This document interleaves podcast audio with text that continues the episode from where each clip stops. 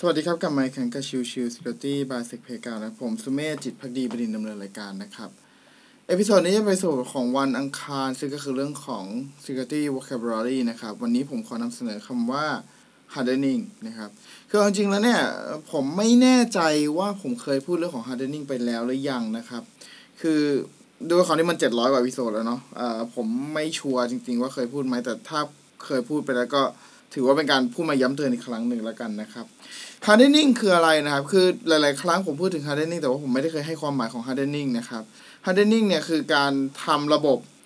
มี configuration ให้ระบบนะครับ มีความปลอดภัยที่สูงมากขึ้นนะครับ ซึ่งแน่นอนว่ามันจะไปช่วยแก้ไปไขปัญหา ในเรื่องต่างๆ รวมถึงข้อหนึ่งของ ODP นะครับ ก็คือเรื่องของ security misconfiguration นะครับ คือเรามองไปเรื่องของ security misconfiguration เนี่ยจริง ๆ แล้วเนี่ย มันก็จะผูกในเรื่องของเช่น ตัวของ default username password เอ่ย default configuration path นะครับ หรือว่าตัวของเอ่อ administrator configuration อะไรเงี้ยนะครับ ซึ่งสิ่งเหล่านี้เนี่ยเราสามารถแก้ไขได้โดยเรื่องของการทำ hardening นี่แหละครับ โดยที่อะผมยกตัวอย่างง่าย ๆ ข้อหนึ่งของการทำ hardening นะครับ รู้หรือไม่ว่าจริง ๆ แล้วเนี่ย ตัวของ administrator นะครับ โดยปกติใน Windows อะ ข้อหนึ่งของการทำ hardening เลยนะครับ ก็คือเรื่องของการที่ไม่ใช้งานตัวของ administrator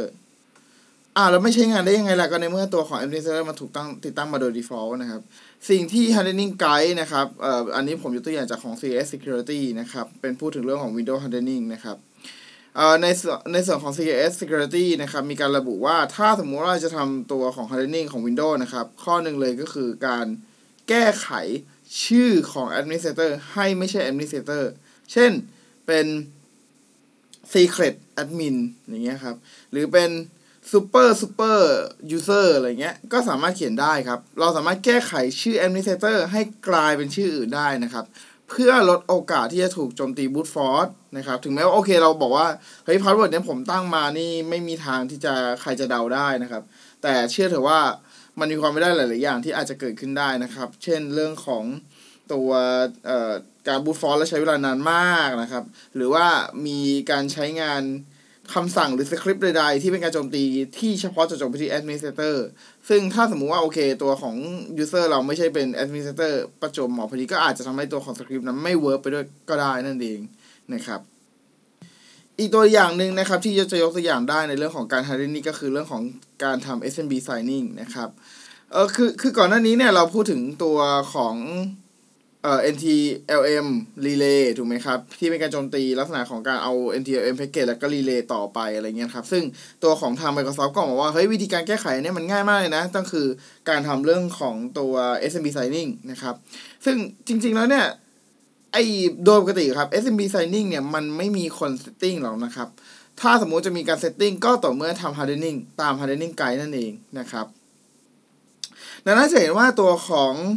การทำ hardening เนี่ยมันช่วยแก้ไขปัญหาหรือช่วยป้องกัน เหตุที่อาจจะเกิดขึ้นได้ในหลาย ๆ ส่วนนะครับ ดังนั้นเนี่ยหากใครที่ยังไม่เคยทำ hardening ตัวของเซิร์ฟเวอร์นะครับผมก็แนะนำให้ทำการ hardening ซะนะครับ โดยที่มันก็มีที่หลายที่นะครับที่จะสามารถไปดูไกด์ไลน์ได้ อย่างเช่นตัวของ CS Security นะครับ ที่จะไปดูของตัว CS Benchmark ของทาง Windows ได้นะครับ หรือตัวของ Microsoft นะครับ Microsoft เองเนี่ย ไม่เอาจริงคือมีคนน้อยน้อยคนมากนะ ที่รู้ว่า ตัวของ Windows นะครับ ตัวของ Microsoft เองเนี่ย จริง ๆ ก็แจกคู่มือการทำ hardening นะ แต่ไม่ค่อยมีคนโหลดมาใช้ ซึ่งก็ไม่เข้าใจว่าทำไมเหมือนกันนะครับ ดังนั้นเนี่ยจริง ๆ เราจะเห็นว่าไอ้คู่มือการทำ hardening ต่างๆเนี่ยจริงๆมันหาง่ายนะครับ แต่เพียงแต่ว่าคนน่ะไม่ค่อยทำสักเท่าไหร่นั่นเองนะครับดังนั้นก็ขอฝากไว้นะครับ หากใครเป็น System Admin นะครับ แล้วก็เออยังไม่เคยเคยทำตัวของ hardening มาก่อนเนี่ย ผมก็แนะนำให้ทำการทำ hardening ตัวเซิร์ฟเวอร์ต่างๆ เพื่อจะให้ลดความเสี่ยงที่อาจจะถูกโจมตีต่างๆ ได้นั่นเองนะครับ โอเคเป็นส่วนนี้ฝากไว้เท่านี้นะครับ ขอบคุณทุกท่านที่เข้ามาติดตามแล้วพบกันใหม่สัปดาห์นนี้ลากันไปก่อน สวัสดีครับ